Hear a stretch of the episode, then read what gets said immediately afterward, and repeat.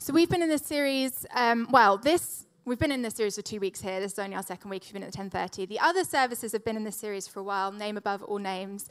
Um, so go back and listen online if you haven't, or maybe you were in the room for some of them. We've been looking at the names of God in the Old Testament, how He reveals Himself to His people and to us in Scripture, and what that tells us about His character. So I'd really recommend go back and listen to all of those. Um, they're all online, and you can listen. I mean, I'm, I actually don't know the list, so I'm not going to do the list, but there's lots of good ones about who God is.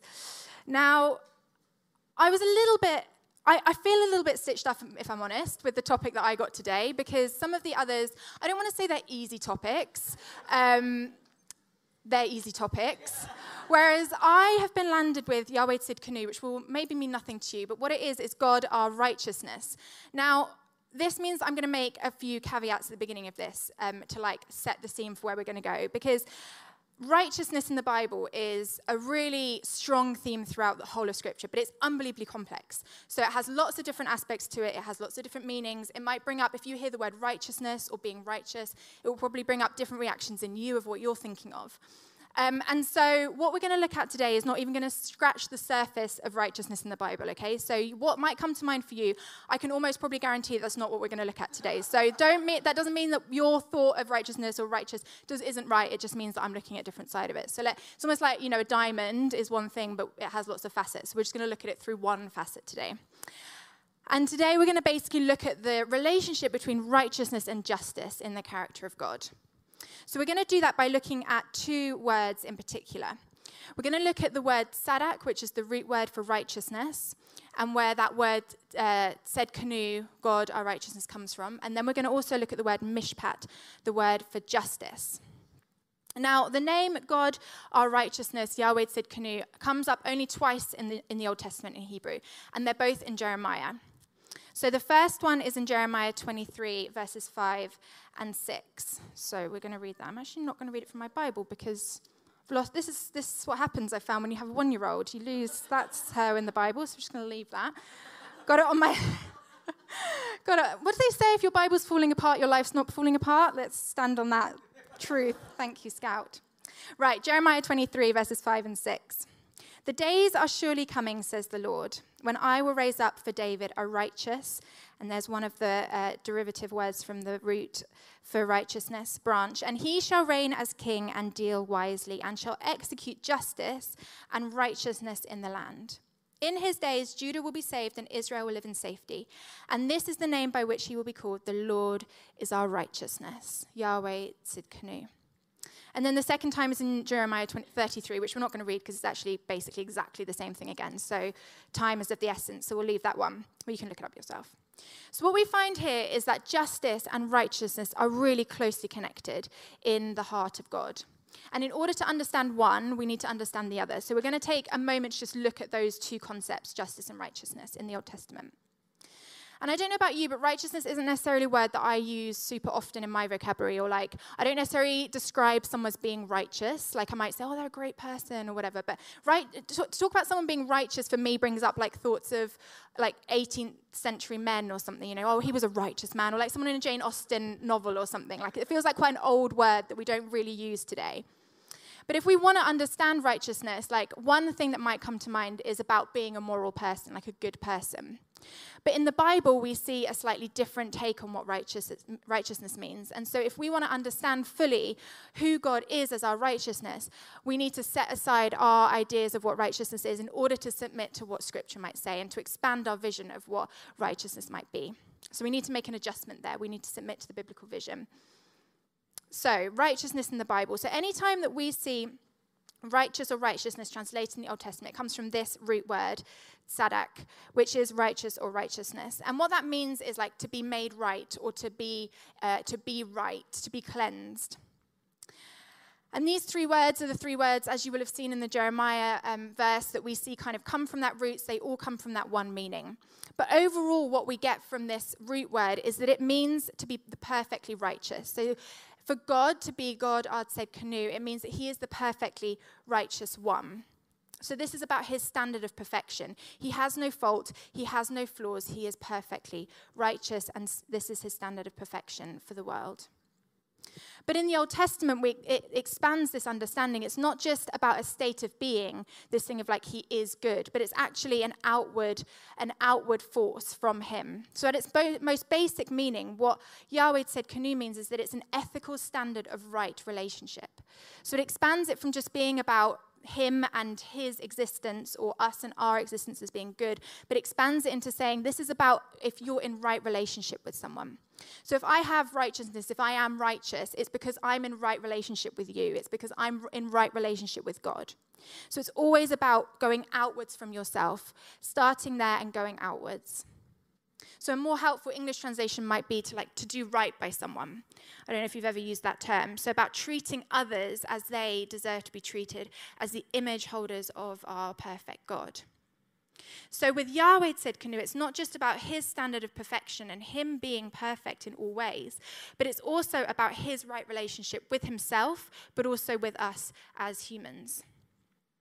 And I want to stop there for a second because I feel like you might be sitting here in the room and you just need to hear that. You need to hear that God is perfect. You need to hear that God is good because you've been questioning whether he can be trusted. You've been questioning whether you have a good God. And this tells us, Yahweh Tsidkenu, that he in his very being is perfect, which means that he in his very being is trustworthy and that you can reach out to him because of his righteousness, because of his goodness, and because he is trustworthy. Now, in order to expand that understanding a bit more, we need to look at another word, mishpat. So, mishpat is the biblical, the Hebrew name, the Hebrew word for justice. Now, justice, if righteousness maybe isn't a word that we use super often, justice, on the other hand, is something that I think our world is really concerned about right now, rightly so. You know, the fight for justice, the fight for a just cause. We want to see our world be one that is full of equality, fully flourishing, fully right, where people are able to have fully, full opportunities and no oppression, no poverty, all of that. But we might not all define justice in the same way. So, how I define justice might not be how you define justice. How the church defines justice might not be how the world defines justice. How this culture defines justice might not be how that culture defines justice. So, again, we need to submit to the biblical vision of justice. And what we're going to do is look at two brief um, legal words that kind of bring that to life, that tell us about what biblical justice is. Now, when I was growing up, we grew up in I grew up in Switzerland, and my dad was a vicar, and we lived, so basically the way it worked, we had this big townhouse and the church was, we met separately, but we had offices and church space on the ground floor in the basement and we lived above there. So we had the floors above there. And um, we, our church, ministered to expats primarily, so people who had come from other places mainly for work, and they came and they worshipped with our community uh, in our church. Um, and there's one thing, I mean, actually, we have a lot of expats in the room, so you might relate to this, but there's one thing I've learned about expats, as I was one myself also, is that we love a home comfort. So there are certain things that if you go and live somewhere else, you can't get there. So we had this in, in our church. So we, in this building that we lived above, we had this shelving, and basically people would come from wherever they came from, and they would import. I don't actually know if this was legal, but we did it. They would bring like so the British would bring tea. That was the big one. You couldn't get tea in Switzerland that people liked. Or the Americans would bring like certain cookies or whatever and all of this. So we'd have like different things and they would stock it there and people would come, maybe they'd come for a meeting and they think, "Oh, I've run out of tea." Buy their tea bags, put the money in the pot and they go home and have a nice time with their tea. Um, and it was all very honest and it was all wonderful and great. Now, one day, um, sweets appeared in our little shop. And as I said, we lived above. And as a seven year old, that was, well, the temptation was too great, as you can imagine. So I began to realize that no one was monitoring the sweets and no one was monitoring who puts money in for the sweets. So, sure, I will help myself to the sweets. So every now and then I would go down, I'd just take enough that it wouldn't be noticed, you know, obviously. And then I would go, and I, we had this downstairs toilet, and I'd go and sit and lock the door in the downstairs toilet, and I'd eat my sweets on the toilet so that no one would find me. And um, now that was the beginning of my journey as a petty, petty thief, really, you know, um, at seven years old um, with a sweet tooth. Um, obviously, what happened was that one day my parents realized what I was doing. They realized that I was taking sweets from the shelf downstairs and was not putting money into the pot for it. And so followed a lesson in morality and, um, well, and crime, really, and what I should not do. And obviously, the following thing that also happened was that I had to spend my life savings paying back the sweets that I had been eating over the past months, which was very sad for me um, and meant that I lost all my money. But right, right and right, this is, this is one type of justice, isn't it? I took the sweets, I had to pay them back. But then there's a second type of justice, which is restorative justice. And this is what we see in the Bible more than the first one. So, this is about ensuring that everyone in a community, everyone in a world in society has the ability and the opportunity to flourish fully. And this is what mishpat refers to. Mishpat refers to both in the Bible, but nine times out of ten, so the, by far the majority of times, it talks about this second type, this restorative one, which is about me making other people's problems my own, me looking out for the greater good, the good of the others, the people who are vulnerable and oppressed, and working for a world where people are being taken advantage of can be, can be given their dignity back and can flourish once more. So, biblically, this is a beautiful prophetic vision. This is a society that takes care of the vulnerable. Specifically, in the Bible, we see the, the widow, the poor, the orphan, people who have no security, giving them security, all of humanity fully flourishing and able to fully live abundantly. So, if we bring those two concepts together, I've forgotten about my slides, guys. There you go. There you go. Um, so let's bring these two concepts together. Righteousness, tzedakah, is a standard of right relationship and if we bring that together with justice, mishpat, this is the action taken in order to ensure that relationship and to uphold it. So we're going to look now a little bit about what that looks like in the person of God, in God, our righteousness. And we're going to look at it in three p- quick places in the Old Testament. Firstly, God's uh, promise to Abraham with his covenant. covenant. Secondly, we're going to go circle back around to that, that passage in Jeremiah. And thirdly, we're going to look at Jesus on the cross.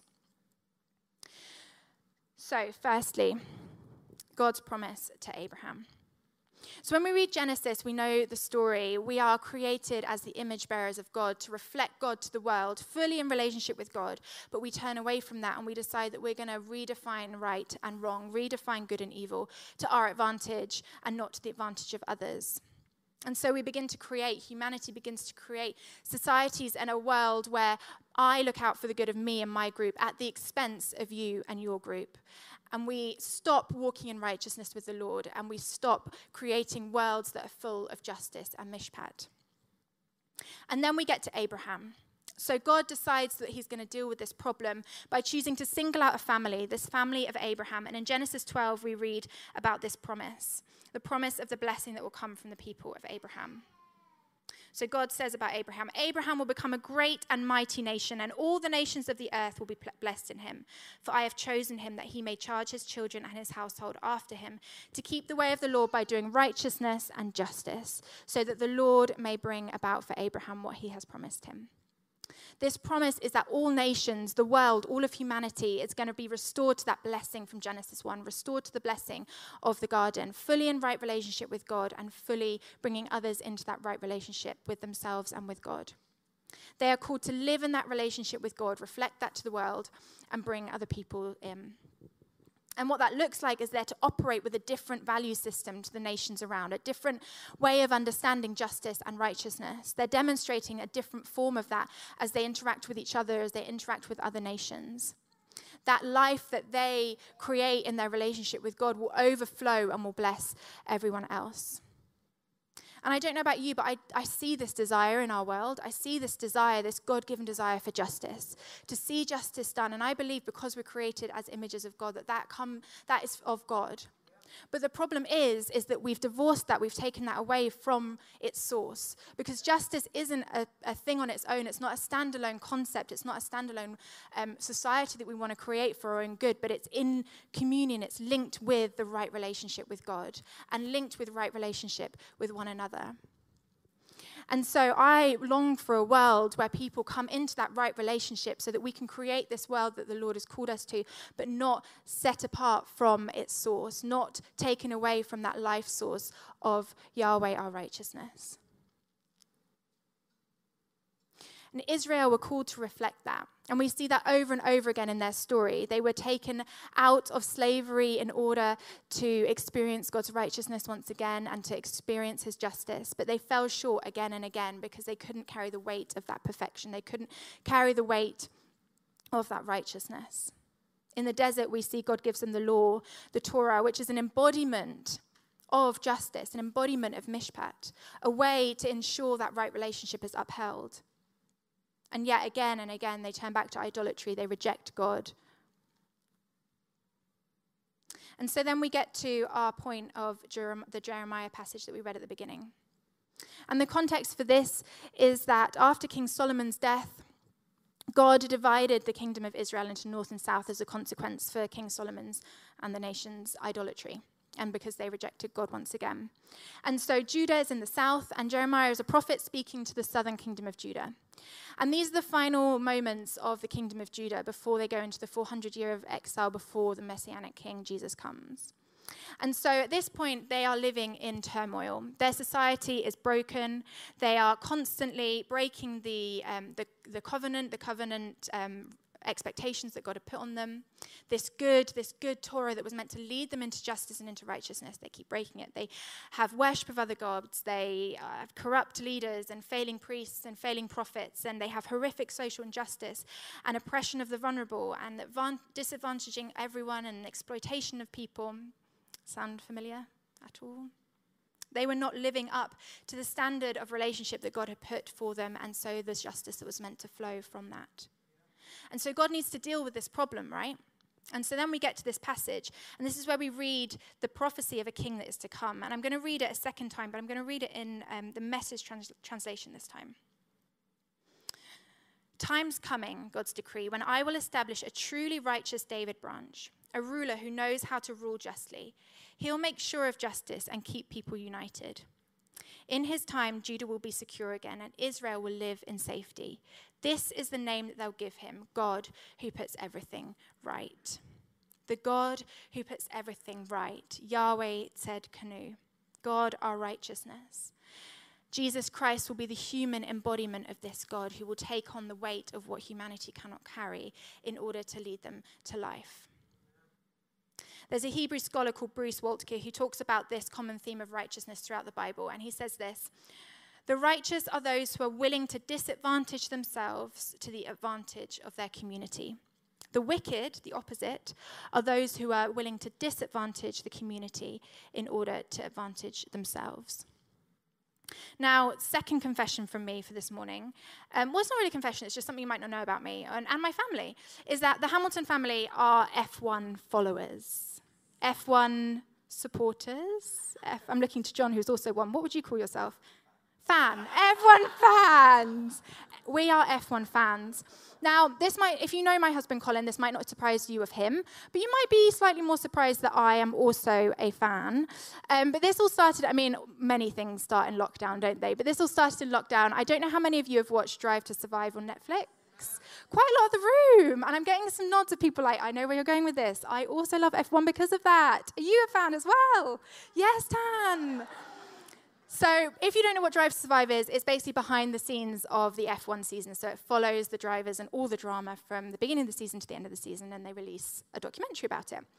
Now, Colin has been a fan for a while. He's kind of dabbled in it over the years. Um, but we, you know, came, we had finished whatever we were watching on Netflix last spring, and Colin said, Oh, this is on, should we watch it? So, we watched it. And guys, I was hooked. So much so that we watched the whole, this was the third season, we watched the whole, you're a fan as well. You guys all text together, I forgot. And you! Yes, guys! We should have one big WhatsApp this season. Let's do it. Okay, so, so much so that we watched the whole third season, which is what came out last year. And then I, in my own time, went back and watched the first season and the second season, and then rewatched the third season because I understood it. I got, I got all the stories, I was following. So, anyway, we're in. So, we follow this sport, which is fun. I don't really follow sports most of the time. And um, it's quite the commitment because there's a lot of races over the year, and also because the races are quite long. So the, the, I guess the honest thing from me is that I don't really follow the whole race. I maybe I watch the like first couple of laps and I, you know, get going, lights out, let's go. And then the last couple of laps, because that's obviously where you want to know who's going to win. I don't really watch the middle. That's a bit much. That, that is too far for me. Um, and there is drama, guys. I mean, the end of last, last season, is it, is it even a sport anymore? Is it just entertainment? I don't know. That's one to discuss later. Um, but what I've learned about F1 is that you have to be a pretty reckless person to be an F1 driver. So, firstly, you have to be reckless because you have to be prepared to put yourself in a car and throw yourself around a racetrack at very, very, very fast. It doesn't look fast. Guys, I found out it's very, very, very fast. So, you have to be pretty reckless to want to do that in the first place.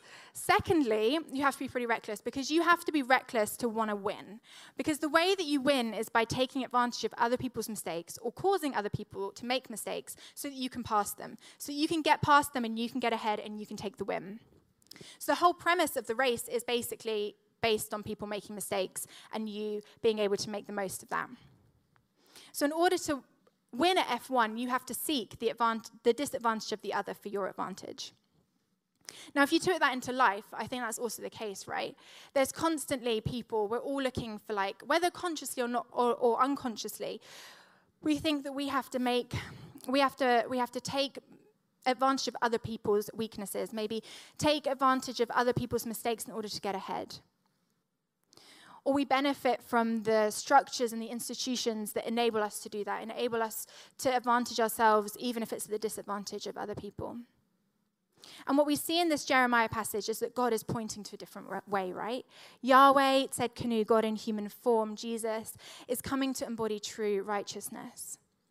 And so we might look at the world, we might look at ourselves, even we might look at the people around us and think that they're living this way, living this life like F1, living this life of disadvantaging others. And we realize that it is in some way at the heart of us as humans to lean to injustice. We've got this tension going on where we want to fight for justice, and yet we often lean towards injustice and putting ourselves first and putting ourselves as the ones who are going to win. And so I wonder, you might be thinking that. You might think, oh, I look at this world around and I just see the mess. I see the mess in myself. Where I do that, whether I do that intentionally or unintentionally, whether I'm taking part in um, structures or I'm benefiting from things that advantage me because of my privilege at the expense of others. Or you might be at the disadvantage where you feel like you're being disadvantaged and people are taking advantage of you. And you may have that righteous anger that is stirring within you to want to see God's equality, God's fairness, God's perfection come into that. And this passage in Yahweh is that hope, right?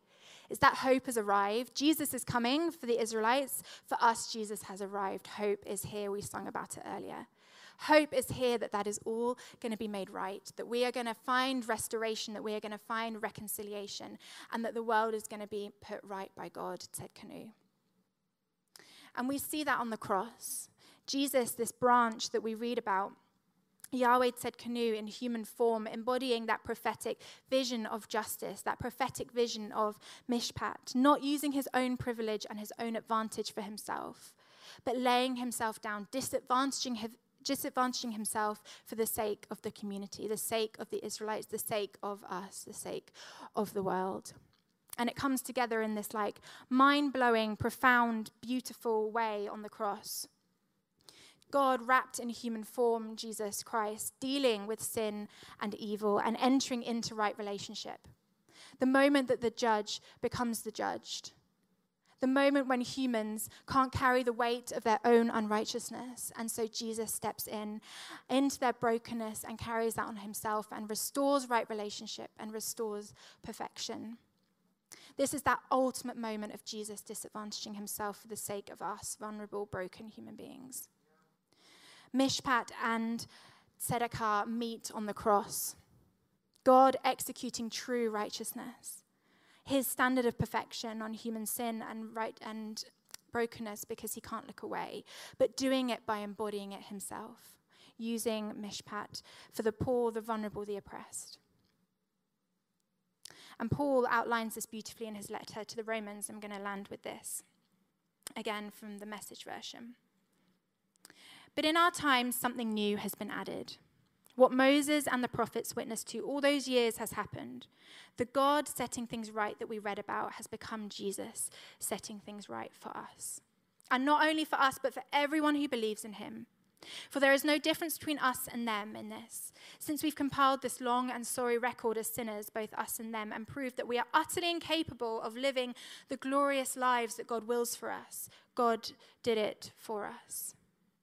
Out of sheer generosity, He put us in right standing with Himself, a pure gift. He got us out of the mess that we're in and restored us to where He always wanted us to be. And He did it by means of Jesus Christ. God sacrificed Jesus on the altar of the world to clear the world of sin. Having faith in him sets us in the clear. God decided the, on this course of action in full view of the public to set the world in the clear with himself through the sacrifice of Jesus, finally taking care of the sins he had so patiently endured. This is not only clear, but it's now. This is current history. God sets things right. He also makes it possible for us to live in his rightness. We are righteous before God, friends. We are righteous before God because we are righteous in Christ, and Christ is righteous before God.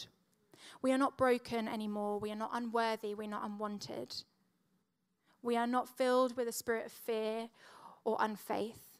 We are chosen. We are righteous. We are worthy. We are filled with the spirit of right mind, of power, of love, of faith, because of Christ's righteousness. That is our righteousness. That is what we stand on. We are made perfect because of Christ's perfection. And not only that, but we are then brought into that right relationship with God. And through that, we are able to live lives of justice. We have received righteousness and justice, not just so that we can live in that, but because we didn't deserve it, and so that we can reflect that to the world. Where we encountered Yahweh Tsidkenu, our response is then to go and seek the righteousness and justice of the world. So, where do you need that today? Who do you need to step into right relationship with? It might be God. It might be stepping back into right relationship with God. It might be someone else in your life that you, that you know that you're out of right relationship with. Because, guys, our world is full of cancel culture, right? Our world says justice is the main thing. And like I said, we've divorced that, we've cut that off from relationship.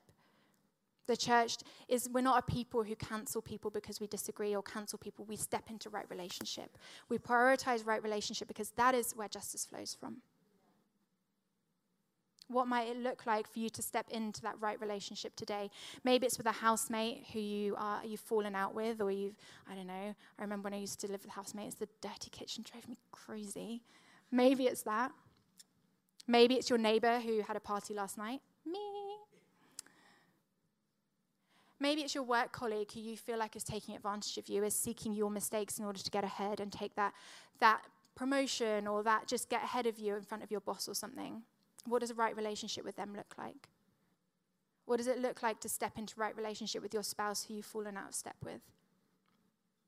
But also, what does it look like for us to have right relationship with the person who makes my clothes on the other side of the world? The communities whose lives are being ravaged because of the climate change and the decisions that I'm making where I'm not living a life of justice. That's putting me out of right relationship with that community. What about the person that we walk past as we walk to church in the morning? We are made righteous in Christ. Yahweh Tsidkenu in human form, and we are called into that right relationship in order to reflect justice to the world. We're called to follow him, to disadvantage ourselves for the sake of the vulnerable and those who don't know him yet.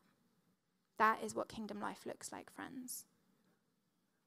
But we can't do it without his spirit. We can't do it without him filling us afresh. And so let's take a moment. We're going to pray and just ask for his spirit to come.